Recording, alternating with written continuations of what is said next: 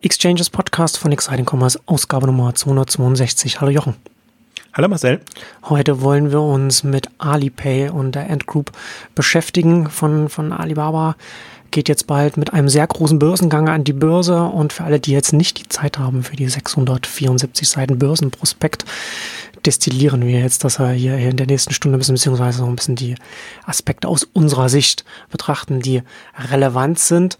Und du hast ja auf Exciting Commerce das ja auch schon angedeutet und darüber geschrieben. Und wir haben ja auch in den Exchanges 245 auch schon darüber gesprochen. Mobile Payment Ghost Shopping hatten wir es damals genannt. Da hattest du ja schon deine These aufgestellt, in der du siehst, dass da die Payment-Dienstleister äh, über die mobile App-Schiene da auch relevanter oder, oder auch gefährlicher auch für den, für den Onlinehandel werden können, weil sie da äh, in der Arbeitsteilung da sich auch in verschiedene Richtungen entwickeln können die sich bis jetzt nicht entwickelt haben.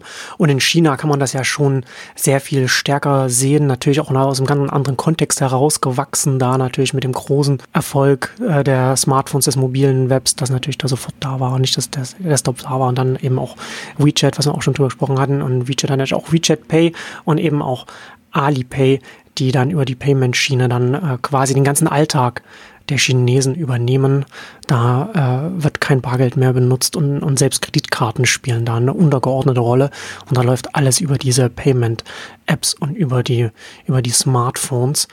Und äh, aus diesem Marktkontext, gesellschaftlichen Kontext heraus, kommt dann auch so etwas Großes wie das Alipay, dass man jetzt, man könnte so ein bisschen sagen, äh, das PayPal von, von Alibaba, aber das ist eigentlich noch, da macht man Alipay noch zu klein, weil Alipay eine, eine um mehrere Dimensionen größer ist eine, eine Finanzvermittlungsplattform mittlerweile, die, die in der mobilen App drin steckt, wo man Kredite äh, bekommen kann als, als Konsument, beziehungsweise die vermittelt werden über einen Credit Score, den sie da machen und ganz, ganz viele an und da auch ein, einen riesigen, einen der größten Investmentfonds da auch haben, in den man da als, als Endkonsument investieren kann. So groß, dass dann die chinesischen Behörden dann da auch reingegrätscht sind und gesagt haben, das wird uns zu groß hier. Da, das, da, da sieht man auch so ein bisschen so diese Dynamik, die auch Internet und Mobil auch nehmen kann von der Gerätebasis in, den, in, in der Bevölkerung, was das dann, wenn man, wenn, wenn das so reibungsfrei so etwas angeboten wird, wie riesig das werden kann, wo das dann auch für die Regulierungsbehörden dann äh, entsprechend dann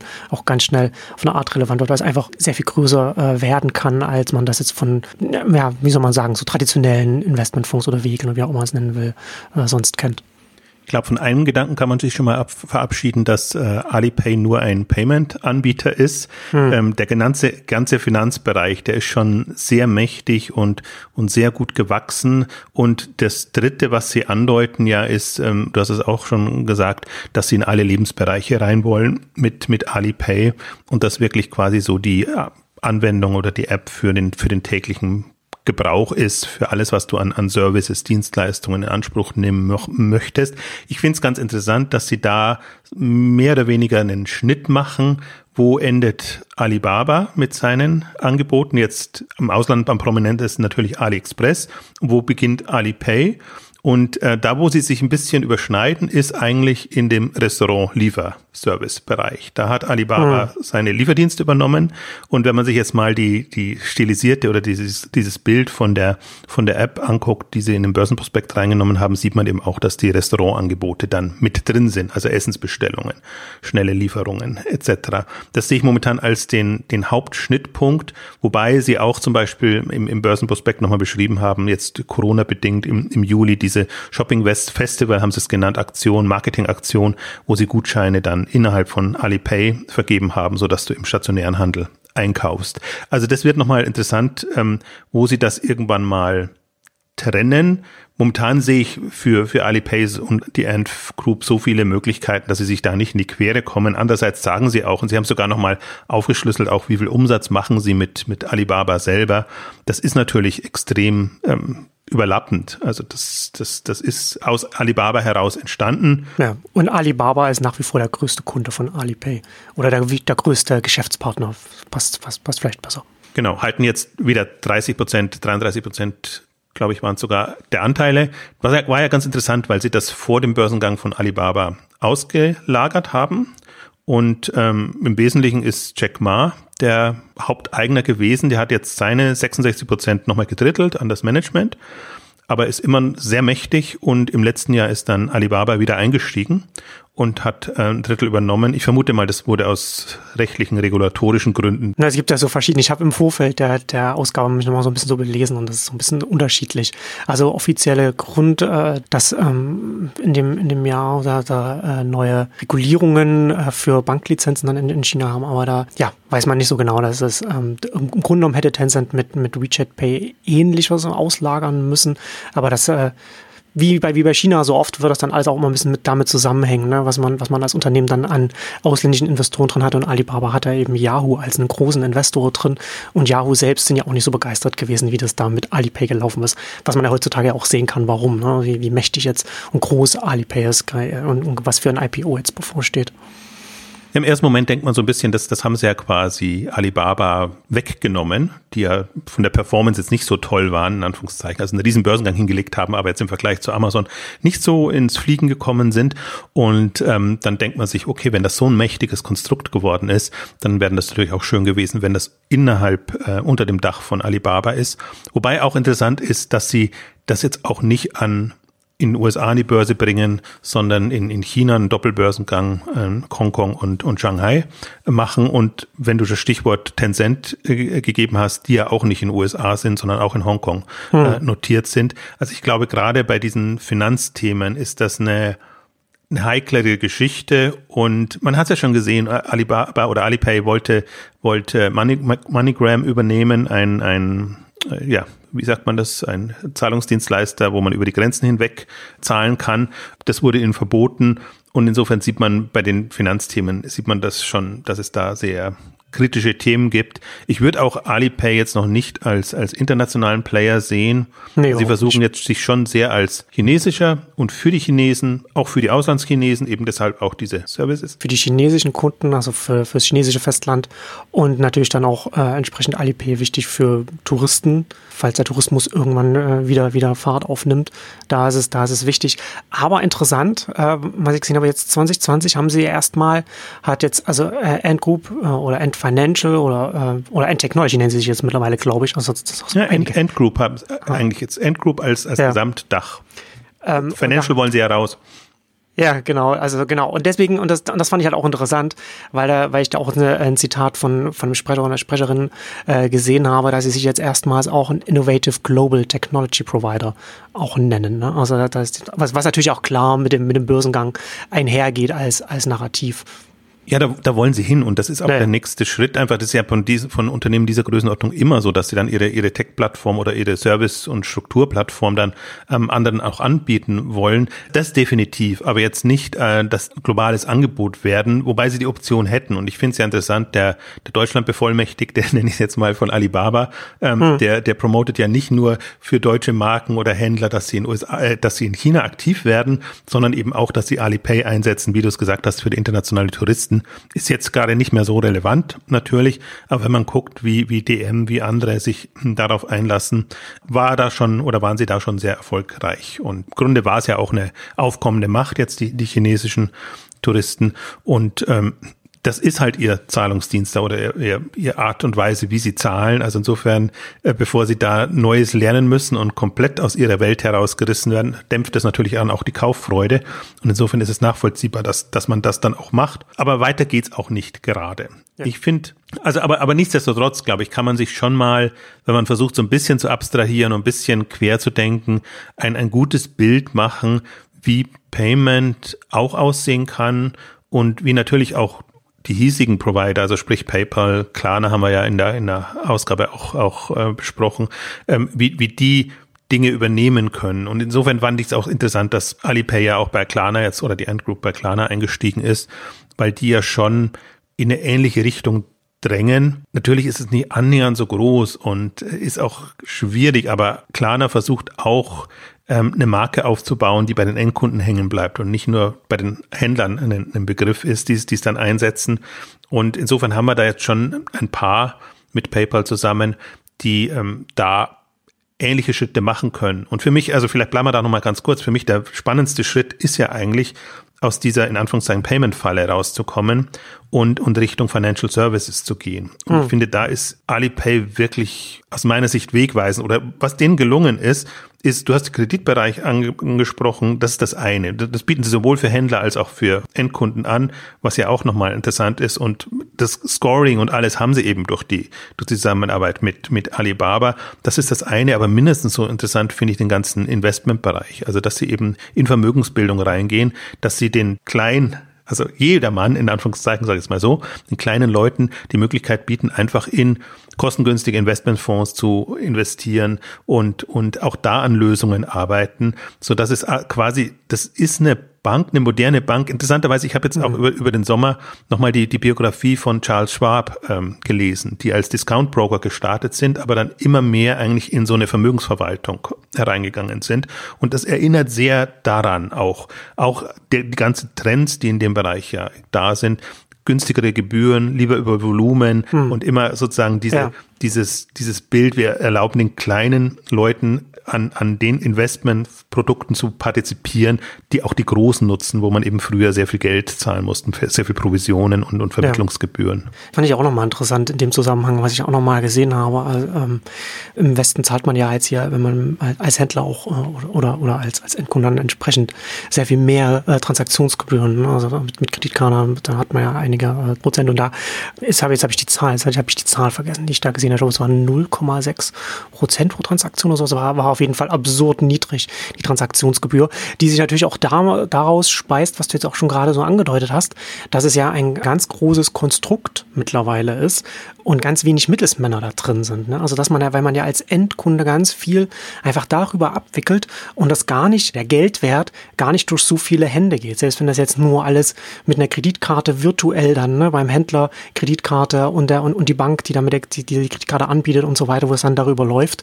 da ist es ja im Westen noch auf sehr viele mehr äh, Unternehmen verteilt. Und jetzt bei hier, bei, bei diesem Angebot hier bei Alipay ist das ja alles in, in sehr viel, da ist der die, die, dieses Konstrukt oder dieses Angebot, über das man so viel machen kann, ne? über das man investieren kann, dass man Kredit aufnehmen kann, über das man das Essen bestellen kann, über das man, was man, was man bei Taobao kauft, da einfach dann darüber kommt. Ne? Da ist ja die Bandbreite sehr groß und die Transaktionen, das Volumen entsprechend groß, was dann darüber abgedeckt wird. Und das macht natürlich dann auch eine Auswirkung auf das, was man dann an Transaktionen dann überhaupt nehmen muss. Und das fand ich auch schon nochmal interessant, was das auch dann für eine Eigendynamik dann auch für diese ganze Plattform dann auch bedeutet. Also da tun sich auch andere schwer, dann in den Markt so reinzukommen, ne? wenn du, wenn du das mit so günstigen Gebühren so mächtig bist, ja. oder auch durch deine Größe so günstige Gebühren. Du hast natürlich, dann ist natürlich auch ein, Graben dann, ne? der dann dadurch entsteht, durch die Größe, die du dann hast. Und, ähm, und das ist ja auch interessant, dass ja so ein Alipay ja parallel äh, zu WeChat Pay auch gewachsen ist. Und WeChat und WeChat Pay sind ja auch eine Gefahr für ein, für ein Alibaba auch im chinesischen Markt, ne? weil, auf, weil über WeChat dann Pinduoduo und so etwas auch groß werden kann und eben auch mit WeChat man auch seinen Alltag Tag organisieren kann. Also einfach man macht es halt mit, mit, mit WeChat und WeChat Pay oder, oder, oder nimmt halt Alipay. Aber das zeigt halt auch diesen, den, den Kontext, in dem diese, in dem diese Apps wachsen. So ein Alipay wäre nicht nur ein bisschen kleiner, wenn es das nicht gemacht hätte, sondern würde vielleicht heute gar nicht mehr existieren, weil es von WeChat Pay völlig verdrängt wäre, wenn sie eben nicht auch in diese Richtung gegangen wären, was du vorhin schon angedeutet hast, so super App-Richtung, dass man ähm, versucht, so viel wie möglich da reinzubekommen, was an Transaktions Dingen dann im Alltag bei den Menschen eben passieren. Also wir können ja mal einen kurzen Schlenker zu, zu PayPal machen, damit man auch sich nochmal verdeutlichen kann, was, was da für Dimensionen dazwischen sind. Also bei PayPal und, und anderen geht's halt in Richtung schon bis zu drei Prozent, die, die, die du dann lässt. Also je nachdem äh, ist auch immer, immer schwierig zu sagen. Und das sieht man auch an, an den Finanzkennzahlen, was, was, äh, was, also die sind, also unterm Strich, sagen wir mal, bei den, bei den, bei den Erlösen, die sie erzielen, sind sie gerade auf demselben Niveau. Also Alipay hat sehr viel mehr Nutzer, sehr viel mehr Kunden in dem Bereich, hat niedriger Provisionen, hat andere Erlösströme, aber so unterm Strich sind sie wirklich so auf, auf einem Niveau. Aber PayPal ist das letztendlich ist sehr darauf angewiesen, so auf sein Produkt, der als Zahlungsdienstleister, Vermittler oder Treuhandservice oder wie auch immer man es beschreibt, also auf die Rolle, die PayPal bei den Marktplätzen oder wo auch immer ähm, übernimmt und hat noch nicht so viele alternative Erlösströme, wohingegen es Alipay oder der Endgroup gelungen ist, eben diese alternativen Erlösströme aufzubauen, witzigerweise bei der Marge gut zu bleiben. Also da sind sie auch in einer ähnlichen Größenordnung denkt man ja, wenn du die ganzen ähm, Mini-Produkte hast oder jetzt zum Beispiel kostengünstige Fonds äh, äh, da, da, da verkaufst, da bleibt nicht wirklich viel übrig. Aber das, die Struktur ist eben so, also du brauchst auch nicht viele Leute, das ist so effizient, dass im Prinzip jetzt von den, von den Kosten der Einsatz auch nicht so groß ist. Und das ist, das finde ich, ist auch die Stärke jetzt der Ant im Vergleich zu einem, zu äh, PayPal, dass sie schon diversifiziert sind. Und ähm, PayPal ist, ähm, also ich fand das sehr interessant, weil für mich dann auch nochmal klar wird, also diese immense Bewertung, die die Ant Group jetzt haben will, die ist ja aus dem Stand heraus erstmal absurd. Da kommt ein Unternehmen, das will jetzt gleich mal 200 Milliarden Börsenbewertung haben, 30 Milliarden dabei einnehmen, was schon mal an, an sich eine Hausnummer ist. Können wir später auch noch sprechen, was das für eine Macht auch bedeutet, welche Möglichkeiten die dann haben. Da hat man schon bei Alibaba gesehen, was ja auch ein Riesenbörsengang war. Also haben sie diese und wenn man aber sich mal PayPal-Entwicklung anguckt, seit sie nicht mehr bei eBay sind, die sind natürlich jetzt auch im, im dreistelligen Milliardenbereich äh, in, in der Bewertung sehr schnell hochgekommen. Und insofern, wenn man sich die, die Wachstumsdynamik noch anguckt im Vergleich jetzt zu einem PayPal, ist das dann doch wieder in einem realistischen Verhältnis. Jetzt muss man natürlich dazu sagen, momentan haben wir gerade Börsenboom und das ist alles schon extrem bewertet. Also ist die Frage, ob man das jetzt, äh, wie man das jetzt einschätzt. Aber jetzt sagen wir mal in der in der Blase, in der aktuellen Börsenblase, äh, macht das irgendwie wieder Sinn. Und das ist ja gerade auch die, die Gunst der Stunde, die eben diese Unternehmen oder auch Hut Group und andere, Wish will ja auch an die Börse nutzen wollen, dass sie jetzt mit hohen Bewertungen da an die Börse gehen. Das wird dann wieder runterplumpsen, das ist schon mal wieder absehbar. Aber in, in der Relation wird es einem dann viel klarer und dann denkt man sich ja, okay, das ist jetzt nicht nur eine, eine Großmannssucht jetzt aus äh, von chinesischen Unternehmen, mhm. die da kommen, sondern das ist in diesem, diesem Börsen Konstrukt schon, schon sinnvoll. Das ist mir dadurch einfach auch nochmal klarer geworden, weil im Grunde das ist ja das, was noch ge etwas gefehlt hat. Auch viele haben sich sehr jetzt auf Alibaba, äh, Alipay und Ant konzentriert, haben so ein bisschen vergessen, auch schon mal die bestehenden Player im Vergleich zu setzen. Und dann wird einem eben deutlich, okay, das ist wirklich ähm, nochmal eine andere Dimension. Und was ja auch immer so eindrucksvoll ist, 2014 ist es mehr oder weniger gegründet worden mit, mit dem Börsengang von Alibaba, wie es seitdem gewachsen ist. Das ist, ich meine, der chinesische Markt ist, ist ohnehin Irrsinn und und die Dynamik, die da kommt und in die fünf Jahre Sprünge. Und vor dem Hintergrund finde ich es auch so interessant, sich da nochmal Gedanken zu machen. Wir sind jetzt 2020, wir müssen mal in Richtung 2025 sprechen, ähm, was da Alipay im Wettbewerb natürlich mit WeChat, du hast es angedeutet, in China für eine Macht sein kann, was sie generell für eine Macht sein werden, weil da ist halt im Prinzip jetzt, ich meine, Amazon ist ja im Grunde ein kleines Licht im Vergleich zu Alibaba, was sie an Marktvolumen bewegen und, hm. und was da wirklich die Relevanz in dem, in dem Markt angeht. Und was da für mächtige Konzerne hochkommen, wo niemand gerüstet ist, also niemand reguliert das ja richtig oder macht sich überhaupt Gedanken äh, und, und selbst wenn man jetzt beginnt, braucht man wahrscheinlich die Regulierung fünf Jahre, bis sie überhaupt dann wieder auf dem Stand ist, um das heutige zu regulieren, das ist so echt spottisch jetzt so ein bisschen, aber ähm, das, das sind so, sind so wirklich jetzt Dinge, die da, also wuchern kann man gar nicht mehr sagen, ja. sondern die da ja. extrem extrem hochkommen. Wobei natürlich äh, gerade so Regulierung und geopolitische Fragen natürlich jetzt auch immer zunehmend interessanter werden. Also wir haben jetzt zum einen jetzt die TikTok-Geschichte, ja angefangen hat mit dem indischen Band der chinesischen Apps, was dann die USA dazu bewogen hat, da jetzt den Druck auszuüben. Ich hatte da bei mir im, im Newsletter für, für die Mitglieder auch darüber geschrieben, dass das, was jetzt gerade alles passiert äh, mit, mit TikTok, mit dem Verkauf des internationalen Geschäfts von TikTok, ähm, ist zwar von den von USA aus jetzt getriggert worden, aber der eigentliche Trigger ist Indien gewesen, weil mit dem Verlust des indischen Marktes da äh, einfach da eine Dynamik reingekommen ist. Das waren also,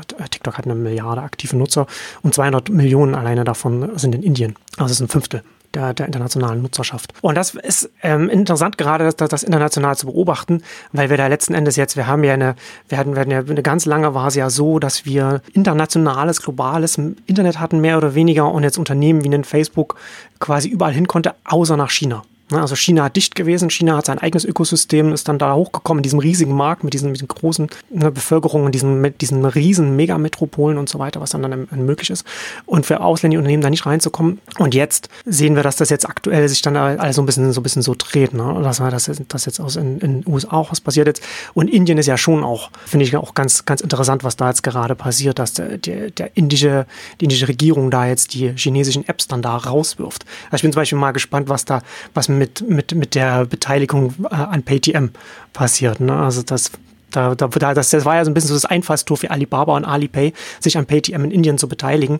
Also soweit sind sie in Indien jetzt noch nicht, dass sie dann auch da irgendwie an chinesische Investoren dann äh, rantreten, dass das dann vielleicht wieder deinvestiert werden muss oder sowas. Aber ähm, da sieht man schon, dass da eine, eine harte Grenze gezogen wird. Und ähm, der indische Markt also haben wir ja, glaube ich, hier auch schon mal drüber gesprochen, ne? was, was Amazon da zum Beispiel investiert, ist ja auch ein wichtiger äh, Markt. Und da, das ist ja auch interessant, da hatte ich ja auch vor kurzem auch bei mir darüber geschrieben. Da ist ja jetzt, wird man jetzt, wenn man so im Onlinehandel unterwegs ist, nicht so mitbekommen haben, aber da ist gerade auch, da ist ein, entsteht gerade auch ein riesiger äh, Tech-Konzern in Indien, gerade mit Geo.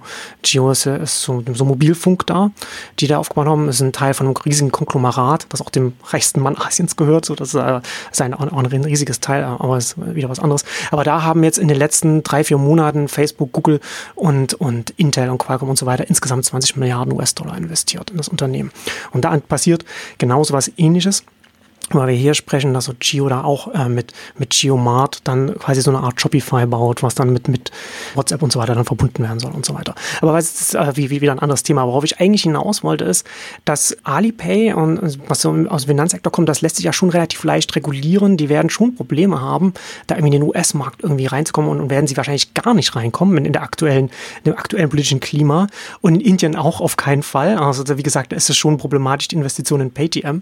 Nur in Europa hier glaube ich, dass das relativ in Anführungszeichen unproblematisch sein wird für ein Alipay, sich an die lokalen Regulierungen entsprechend äh, Lizenzen äh, äh, zu holen und dann äh, lokale Dependenzen zu machen, weil ich sehe in Europa da ein bisschen nicht so eine harte Linie gegenüber äh, China fahren, was vor allem auch an uns Deutschen liegt, weil die äh, deutsche Automobilindustrie einfach am chinesischen Tropf hängt, am chinesischen Markt dran hängt und äh, die deutsche Regierung wird da keinen keinen großen Pfahl da zwischen China und Deutschland da reinlassen.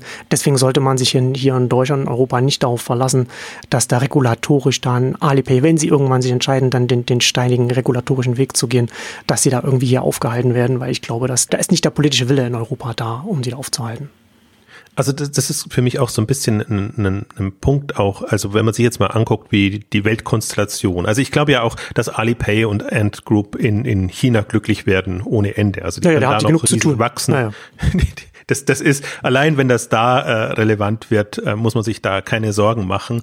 Und ähm, ich finde es ja also aus mehreren Gründen ein, einfach interessant, weil es ist ja auch so eine so eine Blaupause. Also Blaupausen, also Blaupause ist das falsche Wort, weil es nicht so eins zu eins übertragbar ist, aber es zeigt gut die Möglichkeiten, es zeigt, wie so Ökosysteme entstehen können, über welche Schienen man kommen kann. Die einen hm. kommen aus dem Shopping, die anderen kommen jetzt aus dem Payment, dann kommen andere noch aus dem ganzen Social Media Bereich und bauen dann ihre Ökosysteme auf. Und das kann man in der Dynamik und in der Vielfalt sehr schön am, am chinesischen Markt ähm, begutachten gerade. Und ich finde das auch sehr interessant. Also ich hätte jetzt vor der, der Ausgabe gesagt, was noch interessant ist, einfach auch an China ist, China ist im Unterschied zu USA oder jetzt zu Europa das einzige Land, wo man das Gefühl hat, die haben eine Vorstellung von der Zukunft, die wissen, wo sie hinwollen und die setzen mit aller Macht alles mhm. daran, ähm, da jetzt die Strukturen zu schaffen und die Services zu etablieren, damit das eben funktioniert. Für sie, aber jetzt vielleicht auch, ich glaube, China ist gar nicht so sehr die, die Welteroberungspläne, aber einfach, dass sie vorne mit dabei dabei sind.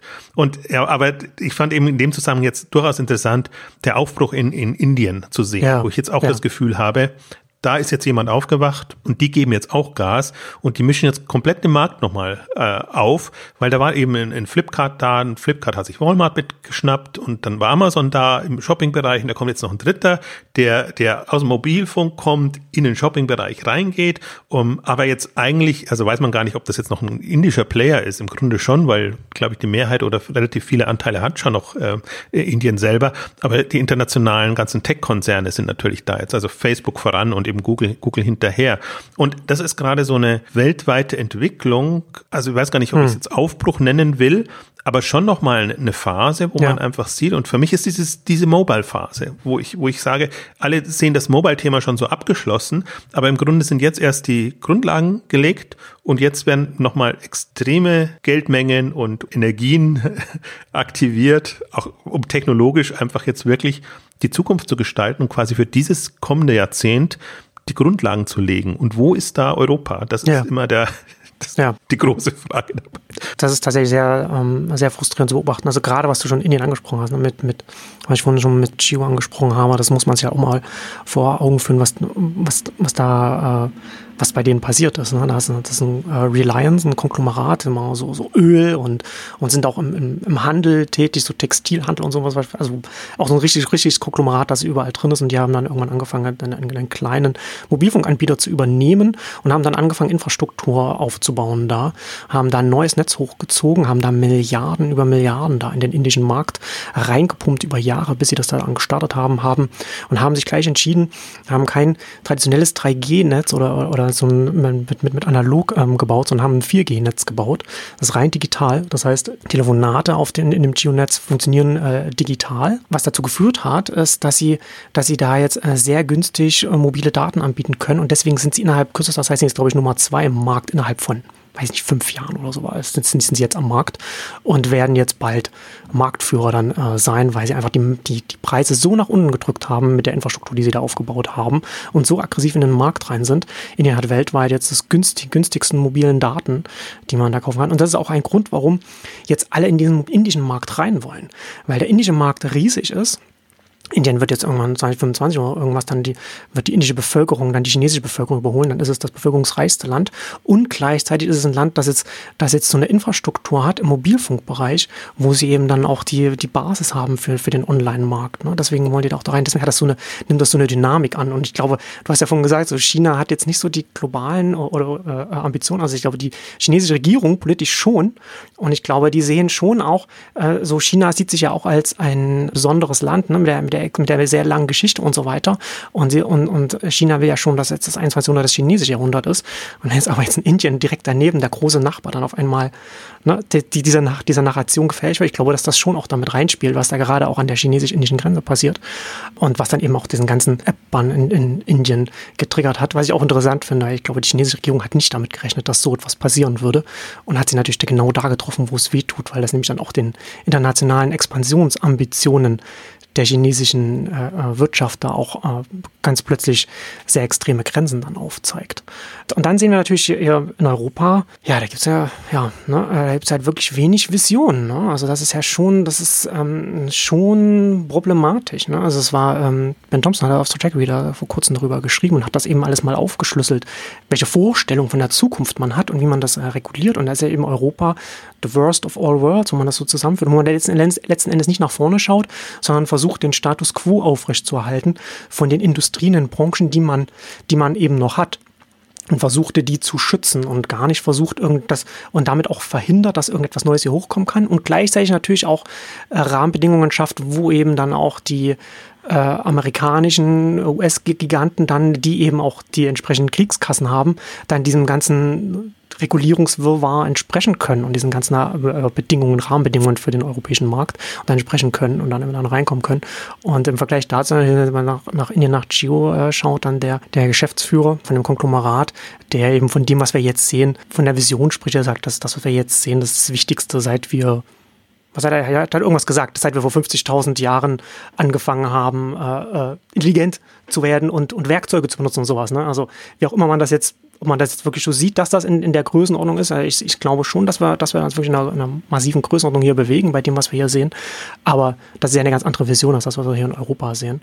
Ähm, und das macht schon einen großen Unterschied. Und das macht eben einen Unterschied, wie, wie man dann auch, wie auch von, von der Gesellschaft oder von der, auch von der Regierung her dann reguliert oder wie man das auch geopolitisch alles betrachtet. Und dann kommen wir eben auch wieder zu einem, zum Alipay, das dann in Indien keine Chance hat, in, den USA aktuell auch, auch nicht auf absehbare Zeit auch nicht, ähm, aber in Deutschland dann schon hierher kommen kann. Aber wenn wir, wenn wir nochmal auf die, grundsätzlich auf die App-Dynamiken zurückkommen, was ich ja auch bei Alipay super spannend finde oder auch grundsätzlich, wo ich noch nicht so zu einem endgültigen Ergebnis gekommen bin, wie man das, wie man das äh, beurteilt, ist, dass wir ja hier auch eine, ein, ein Widerspruch sehen in, in verschiedenen Trends, was das Mobile angeht. Ne? Wir haben ja zum einen, wir haben ja schon ganz oft darüber gesprochen, ähm, wir haben den kleinen Screen und das heißt, dass man als Anbieter, auch als Onliner zum Beispiel, sich auch fokussieren muss, dass man eben nicht alles in diesen kleinen Screen reinpressen kann, was man sonst irgendwie auf dem Laptop dargestellt bekommen hat, auf, auf, auf im Webshop.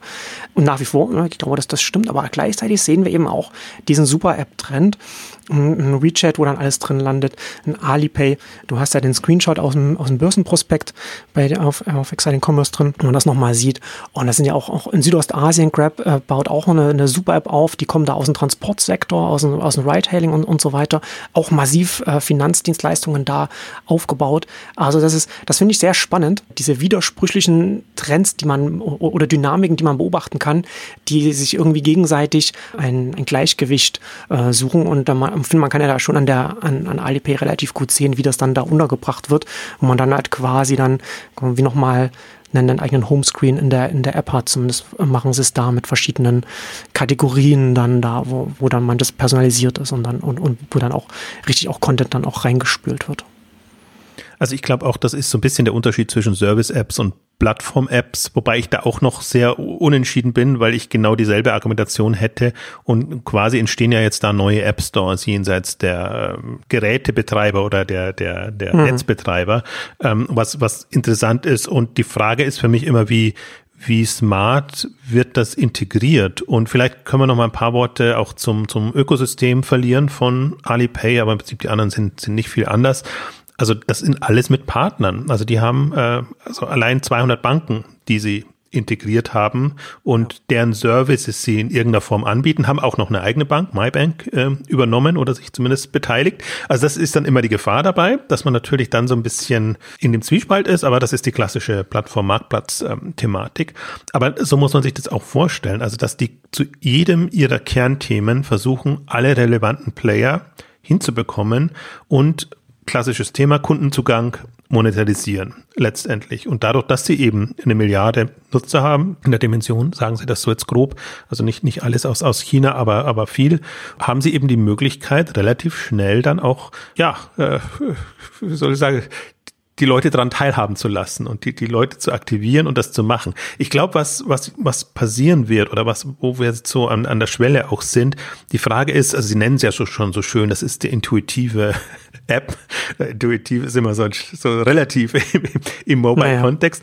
Aber gehen wir mal davon aus, es gelingt den Mobile-Anbietern tatsächlich, das intuitiver zu gestalten, individueller nach den Bedürfnissen, personalisierter, so dass wirklich das schöne, unschöne Schlagwort AI und, und was man da einfach an, an, an Datenstrukturen nutzen kann und an, an, an Nutzerverhalten nutzen kann, dass das zu einer Experience, und wenn ich bei Schlagworten bin, bleibe ich aber gleich dabei, eine Experience äh, kommt, die, die wirklich toll ist für den Nutzer. Also ich, ich finde, Alipay hat so, so zwei Geschichten. Ich glaube, die müssen gar nicht gut sein, um relevant zu sein, sondern wenn man weiß, da habe ich alles drin, dann ist das schon mal ein gutes Argument, warum ich im Zweifel Alipay nutze und nicht äh, ein Dutzend Apps, die ich sonst nutzen kann für, für das Thema. Ja. Also deswegen muss man es gar nicht jetzt über die tolle User Experience machen, sondern die Relevanz kommt durch die durch die Größe, die Dimension. Durch den Umfang der Partnerschaften und die entsprechend dann auch den Umfang der Nutzungsmöglichkeiten dann auch bestimmt. Absolut. Und das wird der große Vorteil sein von allen, die innerhalb oder mit einem Marktplatz groß geworden sind und dann als ja, genau. Service sich quasi trennen, ja. weil sie diese Grundnutzerschaft schon haben und das dann machen können. Das gilt aber jetzt nicht nur für die, für die E-Commerce-Marktplätze, sondern das würde ich genauso sehen bei einem Facebook oder bei was anderem. Wenn die jetzt sagen, okay, wir gehen in den Finance-Bereich rein, dann haben die die Nutzer im Prinzip auch und können sie mehr oder weniger geschickt. Also da ist es nicht so intuitiv in, in die Richtung dann lenken. Oder diese ganzen, also was, wo ich nochmal reingehen möchte und vielleicht bleiben wir ein bisschen bei der, bei der bei der App und, und den Möglichkeiten, die die App bietet. Weil ich finde das auch noch so schön dargestellt in, in, dem, in dem Prospekt. Du hast zwei Teile. Du hast die Endgroup als äh, Financial und da haben sie schon schön unter, unterschieden, so, so Payment und, und Banking Services und Credit Services und Versicherungsservices etc. Und dann hast du auf der linken Seite so, äh, und das alles läuft unter dem äh, Digital Daily Life Services, ähm, hast du noch nix. Also kannst du dir jetzt richtig vorstellen, mhm. du hast nur die, du hast nur dieses Ökosystem, wo sie andeuten, in welche Richtungen sie gehen, ja. aber du kannst dir so richtig vorstellen, welche Säulen sie jetzt in dem Bereich aufmachen.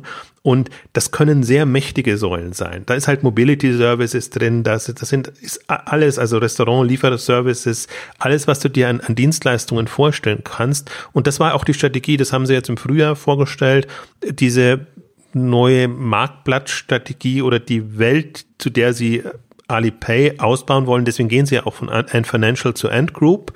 Und das muss man sich mal vorstellen. Und man kann sich in der Zeitachse, kann man sich sehr gut ausmalen. Wie lange hat das jetzt gedauert, um den Financial-Bereich zu etablieren? Fünf Jahre, mehr oder weniger. Wie lange wird es brauchen, bis sie das etabliert haben? Auch fünf Jahre. Und sie haben 30 Milliarden an Kapital ja. dann. Und das unterschätzt man immer, finde ich, an Alibaba, dass das nicht organisch gewachsen ist. Das ist so viel zugekauft und integriert und, und zusammengemixt worden. Und, und das wird auch weiterhin die Strategie sein. Das heißt, sie werden sich, man kann sich vorstellen, dass sich dienen, wie heißt das Uber in, in, in, äh, in, in China anlachen und dass sie dich bestimmte andere Themen in, in dem Bereich ähm, anlachen. Und es ist ja so viel noch, also so viel treibt da im Markt herum, was hm. nicht so wirklich angedockt ist, was auch alleine keine Chance hat, weil es vielleicht nicht die Marke hat.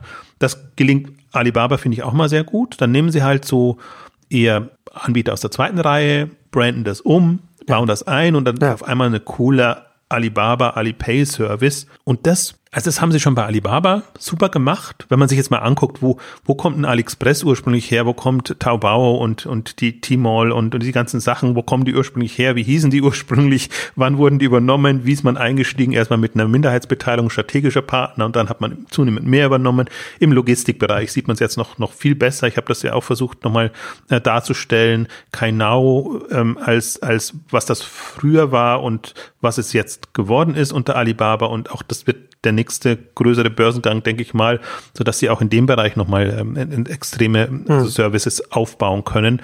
Und das ist für mich die ja, Vision, möchte ich jetzt nicht sagen, sondern das Potenzial oder das sehe ich einfach als, als das, was da entsteht. Und ich finde, das muss man wahrnehmen und wir können uns natürlich in Europa Scheuklappen aufsetzen und sagen, ja, die werden in der Form da nicht in, nach Europa kommen und hier keine Rolle spielen. Aber die Zukunft wird halt gestaltet äh, in, in China Wobei man ja mindestens festhalten kann, du hast es ja schon erwähnt, äh, dass sie sich an Klarna beteiligt haben und mit den Milliarden, die sie mit dem Börsengang einsammeln werden, da können sie ja nur mit einem Bruchteil davon, können sie als strategischer Investor ja auch durch die europäische Fintech-Szene wandern und, und sich überall beteiligen, was ihnen strategisch passt. Absolut, nur kommen sie halt da nicht so schnell voran, weil alles so fragmentiert ist und weil, naja. weil sie immer dann erstmal gucken müssen, wie kommen sie da über die Ländergrenzen. Also das versäumt Europa auch gerade ein bisschen. Also nicht, dass Europa jetzt eins werden muss, aber dass Europa strukturell als Markt sich sehen muss, weil es halt auch als Europa ist ein Minimarkt, äh, Deutschland ist ein Minimarkt, aber Europa ist immer noch ein sehr überschaubarer Markt im Vergleich zu den Riesenmärkten, die jetzt China und Indien dann bedeuten. Selbst USA muss aufpassen, dass, dass sie da, das ist halt im Prinzip schon fast Faktor 10 größer, was da jetzt entsteht, wenn man jetzt auch da nochmal die Bevölkerungsentwicklung so ein paar Jahre vorausnimmt und dann von, von den 10 Milliarden äh, Gesamtbevölkerung, wie viel sind dann noch in Europa und wie viel sind dann noch in den USA? Und also ich würde jetzt mal so schon so argumentieren, es müssen ja nicht die kulturellen Aspekte verloren gehen, aber es müssen die technologischen Grundlagen und, und, und das muss so gebaut sein, dass es halt, dass man mithalten kann. Und das ist eigentlich die, meine Hauptsorge ist, ist die Dynamik. Also dass, dass man, man hat nicht viel Zeit und im Prinzip ähm, hat man hat man es schon verloren, das Spiel, weil man diese großen Player hat. Oder ich finde, Gio gab es einen sehr schönen Artikel in, ähm, in, in Fortune, die das nochmal zusammengefasst hat und wo mir auch nochmal klar geworden, was das ist, weil das alles in der Corona-Zeit jetzt passiert ist. Wirklich in diesem Jahr von, von April bis Juli, wo die ganzen Investments waren, wo das wirklich ja. nochmal in dieser Form jetzt ja. auch ähm, groß gekommen ist. Deswegen hat, hat man es auch leicht verpassen können. Und dann sieht man einfach auch, wie man sowas baut. Und dann sehe ich halt bei uns, ich sehe schon so ein United Internet oder irgendwie so ein paar Kandidaten, meinetwegen auch eine Telekom. Also es ist immer ganz, ganz schwierig jetzt aus, aus, dem, aus dem bestehenden äh, lang äh, etablierten Bereich herauszukommen. Aber es gäbe schon ein paar Kandidaten und ich habe ich hab das auch in der einen oder anderen Ausgabe schon aus, angedeutet, sowas, was Softbank jetzt über, über die Z-Holdings aus Yahoo und macht und da baut in, in Japan, von Japan ausgehend. Das ist so ein bisschen eine ähnliche Richtung und dann denke ich mir immer, meine Güte, wenn es Japan hinbekommt das ist jetzt von einer Größenordnung auch noch, mhm. noch überschaubarer. Warum kann auch nicht ein Deutschland, ein Frankreich, ein England? Größenordnung, Durchschnittsalter, da sind wir sind ja sehr nah. Wir, wir, wir streiten uns ja mit Japan darum, wer das älteste Land der Welt sein darf, nach wie vor. Absolut. Und, und wenn man einfach da diese Aktivitäten sieht, gerade in Asien. Und ich finde es so interessant, weil wir ja vor, als wir begonnen haben mit dem Podcast, da war ja gerade so die Übernahme von Facebook, hat Instagram übernommen und WhatsApp übernommen. Mhm.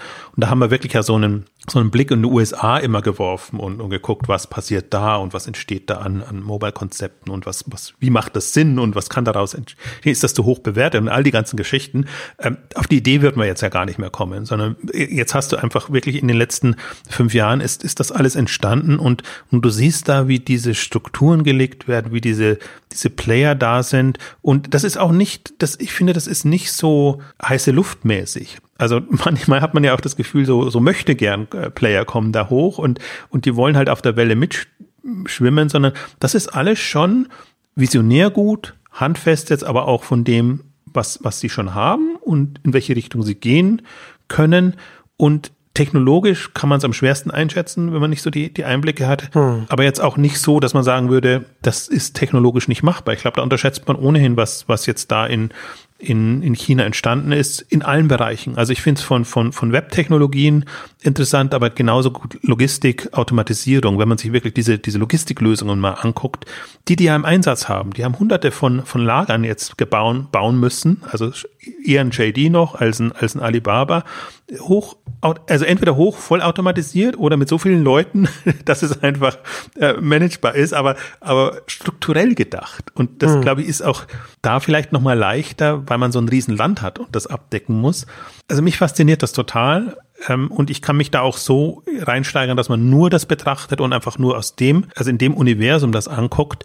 Ähm, man könnte es sich aber auch als Inspiration nehmen und sagen, okay, also das muss die Denke sein. Also es muss auch nicht immer die Denke sein, wir müssen alles von Grund auf machen, sondern wir müssen einfach eine Vorstellung davon entwickeln, wie soll das in Zukunft aussehen? Wer sollen die relevanten Player werden? Also sollen das regionale, sage ich jetzt mal bewusst, um nicht nationale zu sagen, Player sein? Oder so, sollen wir weiterhin das Internet quasi von, von Facebook, Amazon und vielleicht mal von Alibaba und, und anderen bestimmen lassen? Also das ist schon eine, das, da, da, da, da könnt ihr mir aber auch reinsteigen. Da, da hängen wir schon sehr hinterher, wenn man jetzt den Fokus nur auf Europa fokussiert. Deswegen bin ich lieber ein Freund von, lass uns doch angucken, was anderswo passiert ja. und lass uns da auch überlegen, welche Szenarien Sinn machen und wie die Entwicklung da fortschreiten kann, weil im Grunde, das könnte auch hier passieren, passiert aber halt leider nicht.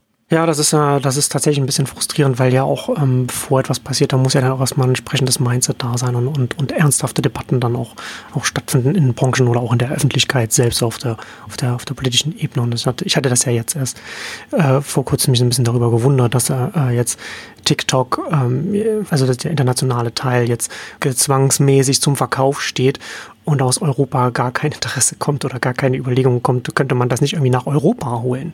Weil ich glaube, dass das auch eine Chance ist, die einmalig ist, weil das wird so, so in der, so die geopolitische Situation, wie sie jetzt ist, das wird so nicht wiederkommen, dass aus, dass ein globales Netzwerk, also das eine vernetzte Öffentlichkeit herstellt, ja, das sind halt Meme-Videos und so weiter, ne? aber das, das, das ändert ja nichts daran, dass es ein Teil der großen äh, öffentlichen vernetzten Welt jetzt ähm, ist, dass so etwas in der Größenordnung von einer Milliarde aktiver äh, Nutzer plötzlich den Besitzer wechseln muss. Ne? Also da wird es entsprechende Anpassungen dann auch geben, sodass das dann künftig dann so äh, nicht mehr passieren wird, beziehungsweise man wird gar nicht mehr in die Größenordnung dann kommen. Und, dann, und das findet halt nicht statt. Ne? Und das ist halt schon, das ist halt, äh, ja, das ist halt schon sehr sehr, sehr problematisch, was, was die langfristige Entwicklung von, von Europa als, als Wirtschaftsstandort angeht.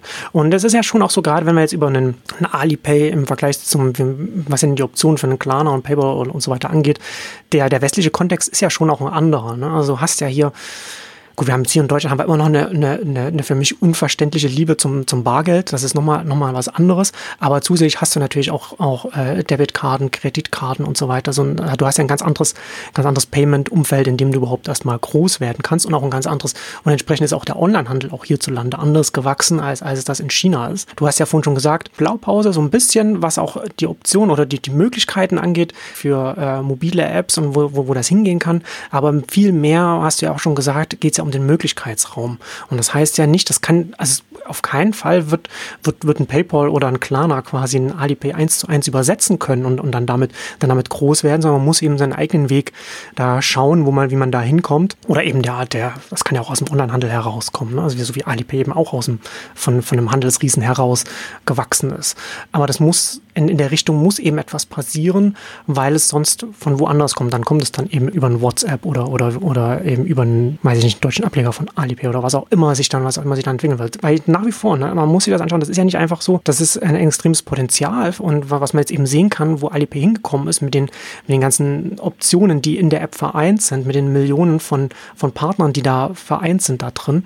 Aber wenn sie es nicht gemacht hätten, wären sie irrelevant, weil es sonst alles bei WeChat gelandet wäre. Und so sind es eben, also es war auch 2015, 16 damals, als ich den Early Moves Blog gemacht habe, war es auch gerade so an einem Punkt, da war, da war WeChat mit WeChat Pay auch gefährlich für, Al, für Alibaba, eben weil sie da, da hatten sie damals schon, glaube ich, so 600 Millionen aktive Kunden, die das da benutzt haben.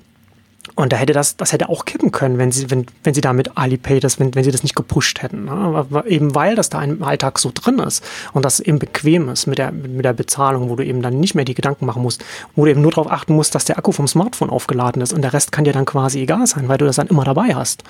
Und das ist ja nach wie vor etwas, man muss auf sich schauen und, und, und auf die eigene Position im Markt und beim Kunden und so weiter, aber natürlich auch, man muss auch den, den größeren Markt und Kontext und den gesellschaftlichen Kontext sehen, in dem sich das alles weiterentwickelt. In den nächsten zehn Jahren werden da Verschiebungen stattfinden in den, in den ganzen Arbeitsteilungen, äh, gerade im Endkundenbereich, die wir heute noch gar nicht absehen können und die, die schon sehr massiv sein werden.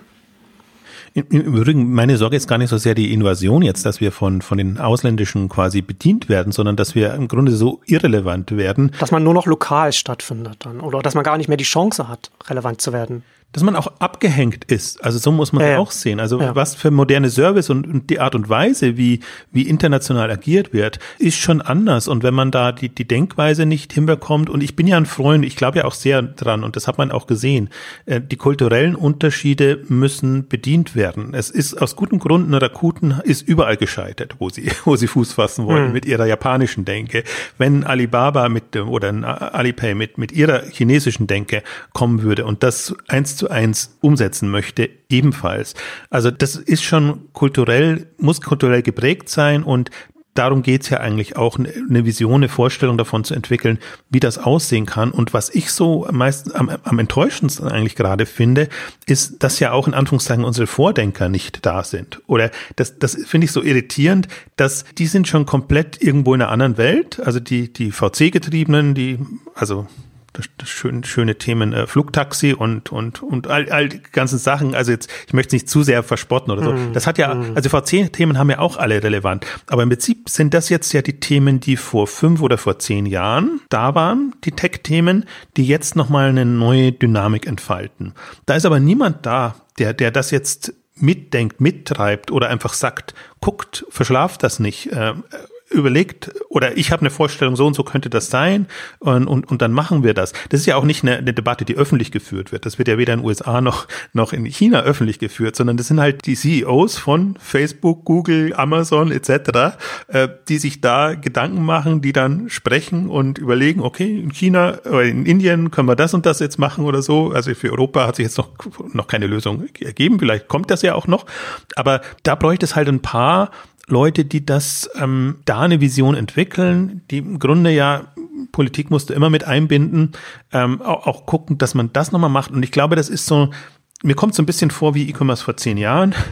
da hat auch niemand interessiert und im Prinzip ist es dann erst so richtig losgegangen. Und, und diese ganzen Web-Technologien und, und, und, und Themen, Daten, und äh, Big Data ist ja jetzt kein Thema mehr und solche Sachen. Also, wo aber jetzt eigentlich erst so die, die wirklichen Entwicklungen entstehen, wo du auch eine, mal eine Gestaltungsmöglichkeit hättest, kein Thema. Deswegen, das kann ich mhm. gar nicht nur ja. in, der, in der Politik oder der, der, der Struktur vorwerfen, sondern mir fehlt einfach da auch also die, ich nenne, um, um nur mal einen Namen zu nennen, die, die Klaus Hommels und, und andere, die einfach ja sonst immer auf den äh, Bühnen rumtanzen und auch kritisieren, dass nichts passiert und dass, dass man da mehr investieren müsste, aber halt immer in die Richtung Zukunftstechnologie, also schon VC-Themen und irgendwie ganz weit vorne. Und ich glaube, das ist so ein bisschen das, was uns ja jetzt verloren geht, dass wir den, den Unterbau, an den Unterbau nicht denken und dann stehen wir halt in fünf Jahren wieder so da und sehen, ja, interessant, was da alles passiert ist auf der Welt. Und wir, wir, machen immer noch mit unseren äh, veralteten Systemen, also sowohl Internet als auch eben, äh, keine Ahnung, Zahlungssystem oder so. Also veraltet nur relativ. Also es könnte ja kulturell geprägt, könnten das durchaus moderne sein, aber halt zeitgemäße.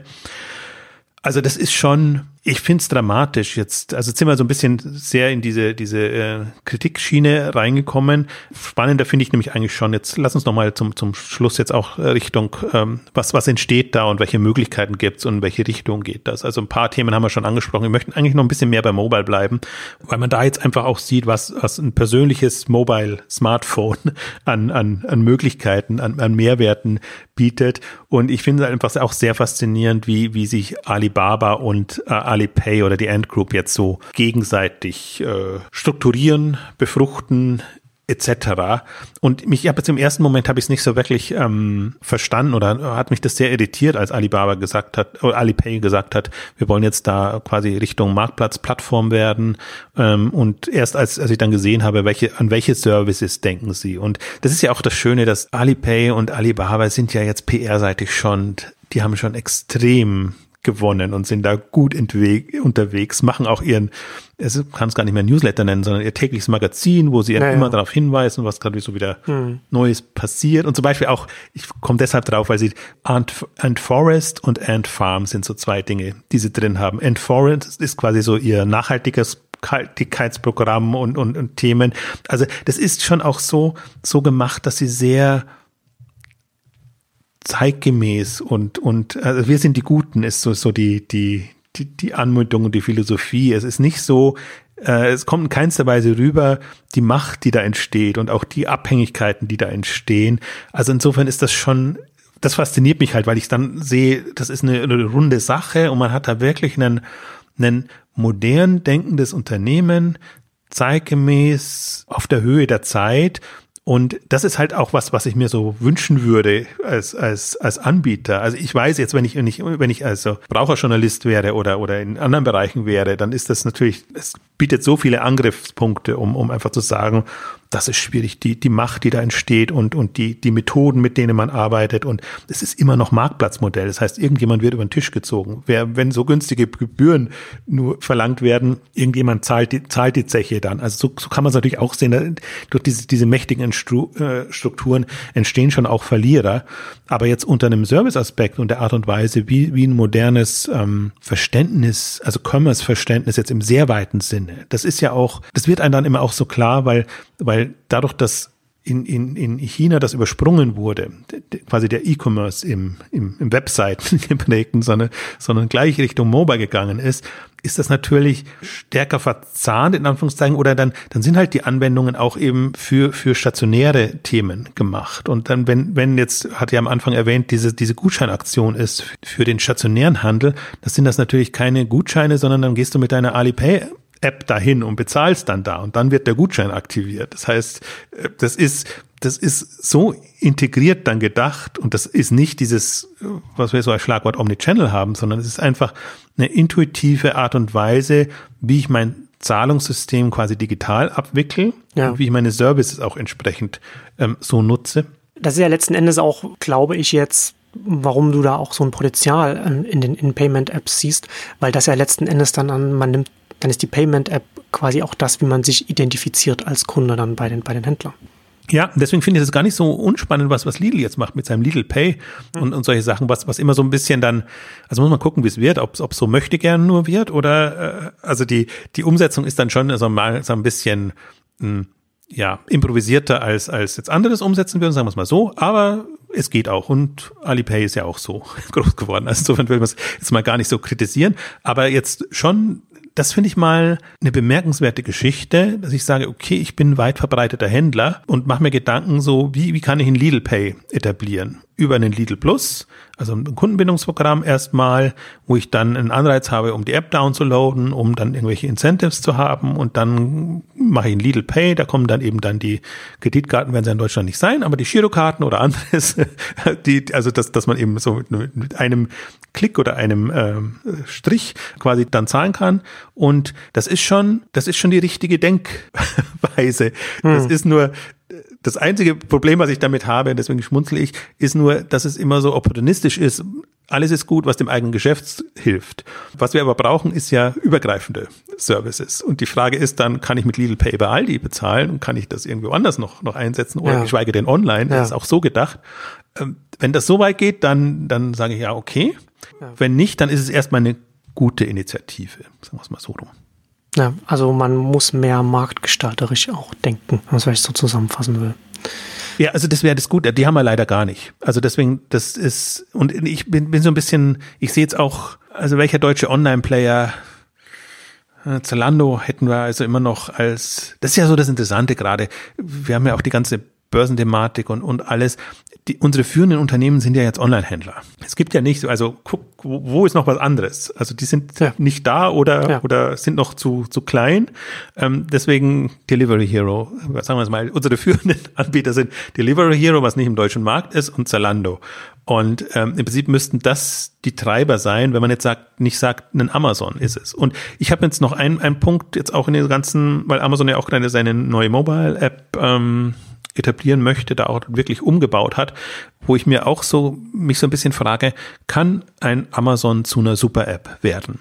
Und ich finde es so faszinierend, wenn man sich mal die neue App anguckt unter dem Gesichtspunkt, nicht wirklich. Ja. Also das ist, das ist, sie hätten, sie, sie, also sie haben die Services und so bei sich schon ja. und könnten es so strukturieren. Jetzt ist die Frage, ob das hast du ja angedeutet, ob das Super-App-Modell wirklich das, das zielführend ist, ob, ob man da überhaupt hin will, weil es einfach den, den, den Screen nochmal mehr zukleistert. Ja, ich wollte damit aber gar nicht sagen, dass ich da so skeptisch bin. Ich finde es eher intellektuell sehr, sehr spannend, weil ich zwei sinnvolle Richtungen, Entwicklungen sehe, die sich gegenseitig widersprechen.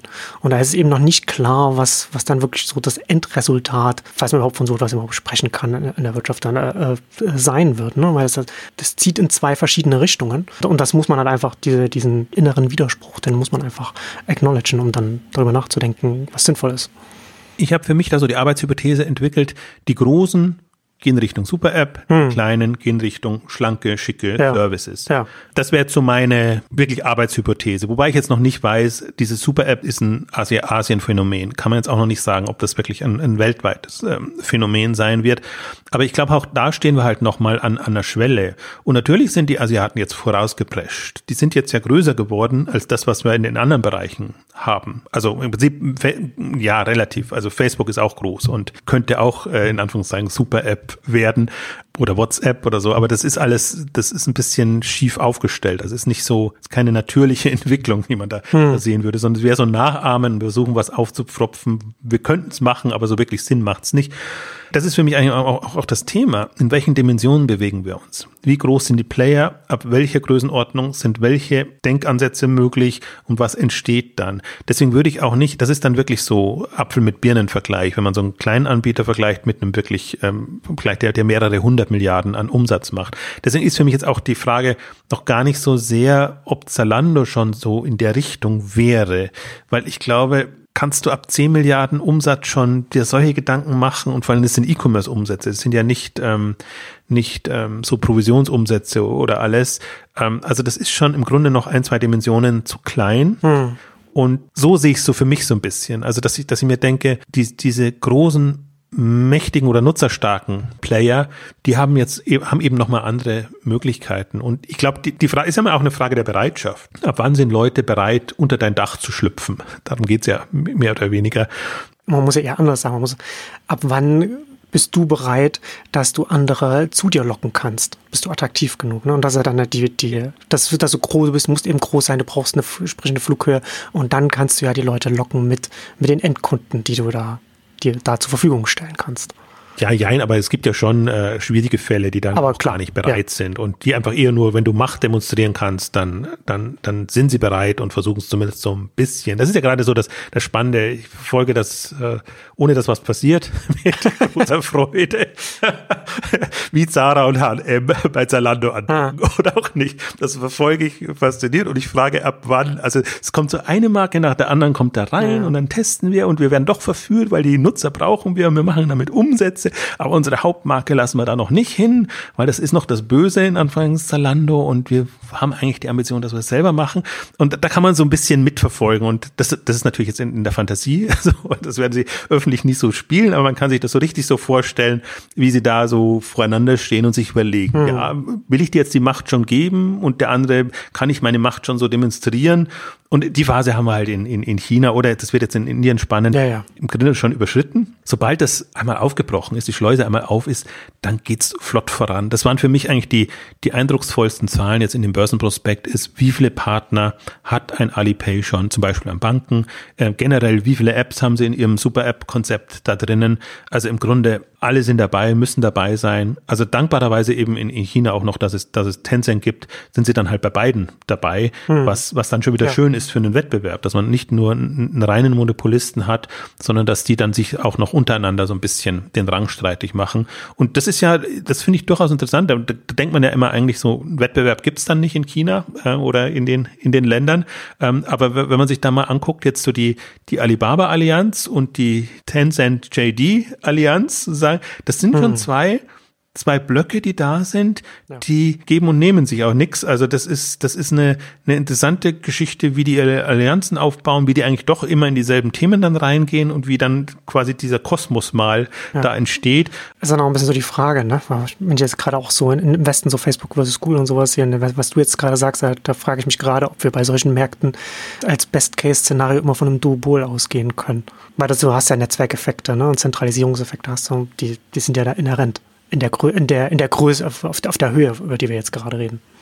Ich glaube, wenn es so wäre, können wir schon froh sein. Wenn es Richtung Monopol ging, dann sind die, äh, die Zerschlagungsfantasien wirklich auch, auch angesagt. Also bei einem Duopol oder meistens ja noch ein kleiner Dritter da, der da irgendwie noch den anderen das ein bisschen schwer macht, dann finde ich, geht's ja auch noch. Also man muss sich halt also ist die Frage, ob man sich, wovon man sich leiten lässt. Wenn man sich die Dimensionen vor Augen führt, dann wird es einem schon Angst und Bange, wie, wie groß und wie mächtig die Anbieter sind. Wenn man es jetzt aber unter einem Wettbewerbsgesichtspunkt sieht, dann sagt man, okay, dann, dann sind das wirklich so ein paar Anbieter und wir, wir sind ja nicht statisch. Wir haben eine unheimliche Dynamik und diese Dynamik ist ja noch ein zusätzlicher Wettbewerbsfaktor, der allen das Leben schwer macht. Deswegen rotieren die ja auch alle und deswegen kommen ja auch manche Dinge, wo man sagt, hast du das noch nötig als so großer Player, dass du dich da so äh, aggressiv am Markt äh, gerierst.